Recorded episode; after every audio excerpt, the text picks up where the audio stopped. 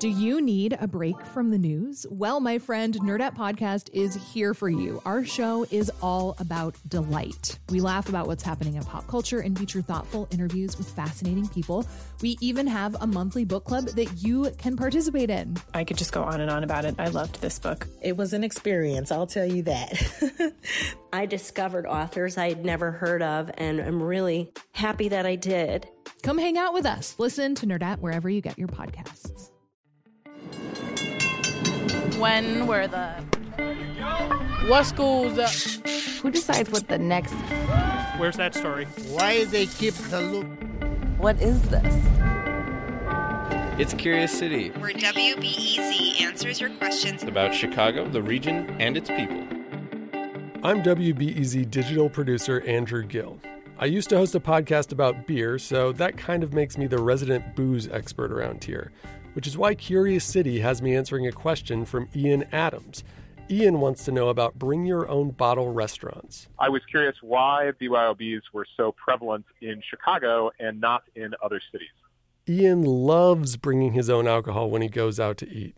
So much, in fact, that he moved from the West Loop to Ukrainian Village, in part because there are more BYOBs there. He loves that BYOBs save money, but he also thinks they're different from other restaurants. They tend to be friendly, family-owned or single proprietor restaurants that are usually very receptive to folks from the neighborhood. And so just great spots to go and uh, eat and enjoy others' company. Ian's question assumes Chicago is unique. And he does have a little evidence. Ian lived in Washington, D.C. for a few years.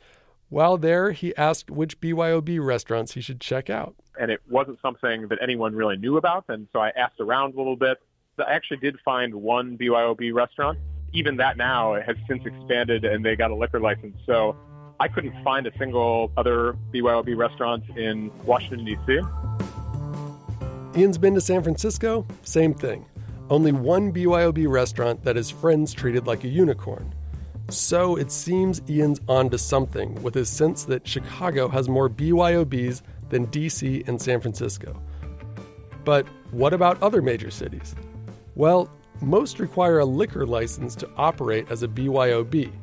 In those cases, restaurants can charge corkage fees to drink your booze instead of theirs.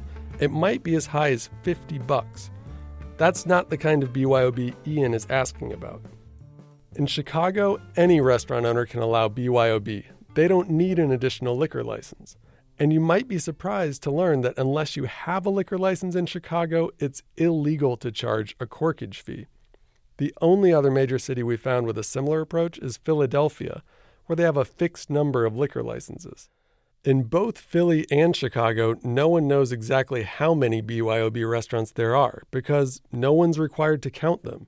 But according to City of Chicago data, there are 4,797 restaurants eligible to be BYOB. But it's the owner who decides if you can bring your own. So, a simple answer to Ian's question is that Chicago has so many BYOBs because the lack of regulation makes it easy for them to exist. But that explanation doesn't quite nail it. Anyone who's worked in a restaurant will tell you alcohol is where the money is food is practically a loss leader. My theory Chicago's liquor license must be really hard to get for so many businesses to choose BYOB over getting their own liquor licenses. I call Phil Vettel to see if I'm on the right track. Oh, absolutely. If you're opening a restaurant and you're going to skip the liquor license part of it, you basically have to have a health inspection maybe one building inspection, and you're done. Phil's been the Chicago Tribune's restaurant critic for 27 years. He says there's a historic reason Chicago liquor licenses are so tightly controlled. Go back to the 1930s. After Prohibition, lawmakers across the country are rewriting liquor laws, and they worry organized crime will control the legitimate booze industry. And Chicago is determined not to let that happen again, or at least to, to control it as, as much as they can.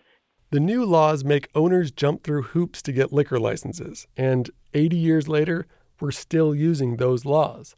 For example, liquor license applications require fingerprints from any investor who owns more than a 5% stake. Same goes for spouses. And if you're a convicted felon, forget about it. Okay, Vettel's history lesson and a perusal of city liquor laws suggest there are some serious hurdles to getting a Chicago liquor license, but enough to drive restaurant owners to settle for BYOB status instead? I'd be a bad booze journalist if I didn't test this theory with some actual BYOB restaurant owners. So, I have Ian pick out his favorite spots to BYOB, then we pack a cooler of beer and hop in my Honda. That's right, it's time for a BYOB crawl. First up, Tamale Spaceship on Damen Avenue. The spaceship started as a food truck, and even though their Lucha Libre mass staff seems custom made for a food truck, Chef Manny Hernandez says that wasn't always the plan. The whole idea was to start with a restaurant. And after a few years, things were going well with the food truck, and they could afford to open a brick and mortar restaurant. As time went on, uh, we decided to apply for a liquor license. It was very exciting to know that we could have a liquor license and really kind of fulfill everything. We pay for everything, and, and you know, the last inspection, that's when they realized that we. We're next door to a church. Hernandez shows us the building. It just looks like apartments from this angle. This happens to be a church that I don't think is registered as a church. Which means it didn't show up in the research for the liquor license. Still, the fact that they hold services there makes the Tamale Spaceship's liquor license a pipe dream, at least until they try another location. So, one stop down, and our theory still holds. Chicago's licensing is so strict that it's impossible for the Tamale Spaceship on Damen to serve booze. Hence, a great neighborhood BYOB restaurant is born. Their loss is Ian's gain. Our next stop on the BYOB crawl is Bite Cafe on Western Avenue. They've been around for 20 years, but in 2011 they got a top to bottom overhaul that added a chef's touch to their classic American fare. Hi, I'm Todd Decker, the chef of Bite Cafe. Todd leads us through a tiny hallway from Bite into the front room of the Empty Bottle, a gritty music venue next door that obviously has a liquor license. And it turns out this hallway is crucial to Bite's business model. While Bite is technically BYOB, diners can walk over to the Empty Bottles bar to order cocktails, beer, and even bottles of wine. Since they can carry booze back to Bite without using the sidewalk, there's no issue with open container laws. It's almost as if it worked as a restaurant that had a liquor license, but technically we don't. So they go to the bar, and that's still a BYOB thing because we're technically not serving them alcohol; they're bringing it BYOBing from another place. It's an amazing setup, and it goes the other way too. If you see a show at the Empty Bottle, you can bring food from Bite to enjoy on the dance floor. It's so perfect, in fact, that it makes a liquor license irrelevant because both Bite and the Empty Bottle have the same owner. Why deal with twice the inspections, headaches, and costs when you don't have to? Chalk up another case study supporting our theory. BYOBs are so common in Chicago because liquor licenses are sometimes not worth the trouble. On to the final stop in our BYOB crawl, near Ashland and Chicago Avenues, Yuzu Sushi and Robata Grill. This place tops our question asker Ian Adams list. In fact, his fiance meets us at Yuzu and says it's the third time this week she's been there. We interview co owner Bua Bun. She says her family's experience working in other restaurants inspired them to open a BYOB spot. They didn't feel good about the standard markup on alcohol, especially for wines their customers could buy in any grocery store.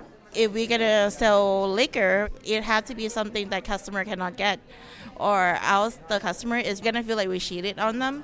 So that's why we decided to go with BYOB. They also admit many of their diners are better versed in beverages than they are. I have a lot of customers who are expert. They come in the first time, try out our food, and then they think like next time I should come back with this. Not only do customers plan out their wine pairings, one guy even leaves his fancy champagne glass at the restaurant so he doesn't have to BYO glass. Bun says it's all part of their relationship with their customers. We're just straightforward. You know, if this thing doesn't feel right to do it, and we're not gonna do it.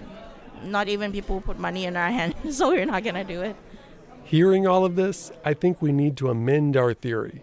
Yes, BYOBs spread around Chicago because liquor licenses are hard to get. But over the years, people have come to embrace the fair deal BYOBs represent. BYOB has become a selling point. Chicago people, we have a very understanding heart. We understand and we have sympathy for other people. So I think there's a lot of BYOB because uh, you know we feel how the customer feel if we were the customers. That might sound optimistic or even naive, but Ian agrees. He trusts that he's getting a good deal at BYOBs, and that makes them feel different. The way that you think about the experience that you're having, I think, influences that experience. And so, if you uh, have a really nice steak dinner, but it was also the most expensive meal you had, you might be thinking a little bit more about how you spent too much on the meal than about the fact that it was pretty good steak. And I think that it's like the flavor enhancer of Chicago eateries, where BYOBs uh, just make the experience that much more enjoyable.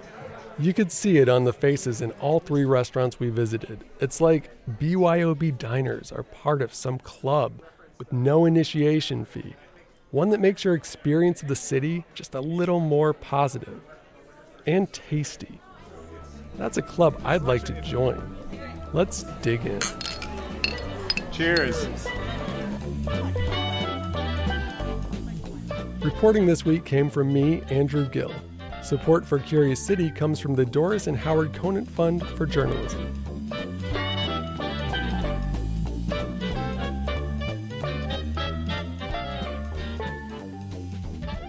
Hey, Curious City fans, I'm Monica Eng, and I report food for WBEZ.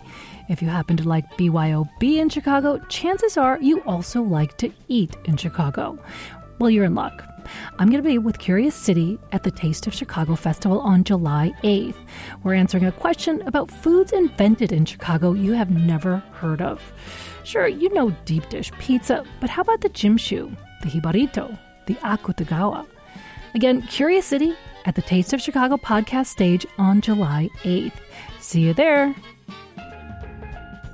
Curious City is supported by Goose Island. Since 1988, Goose Island has been following their curiosity and have been committed to brewing beers for Chicago that are celebrated worldwide by beer critics and beer lovers alike. More at gooseisland.com. We don't need to be the only beer you drink, we just want to be the best you drink.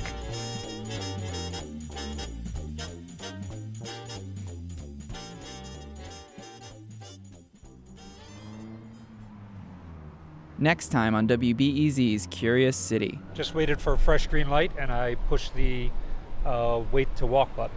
Ever had this experience? You walk up to a Chicago crosswalk, push the button, and then you wait. And wait. And the red light. And the Walkman. A minute and a half. Yeah. Okay. This particular one doesn't work, maybe. Crosswalk buttons. Do they work? Seriously, do they? That's next time on WBEZ's Curious City.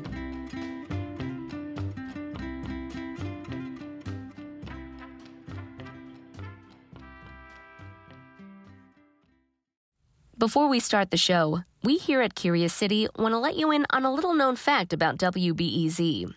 89% of all our funding comes from community support, including contributions from curious listeners like you. If this program has changed how you see Chicago, please consider supporting this program at wbez.org/curious. Thank you. At a time when information continues to come at us faster and faster, sometimes you need to hit pause and rewind. NPR's Throughline takes you back in time to the source of the news stories filling your feed. Find NPR's Throughline wherever you get your podcasts.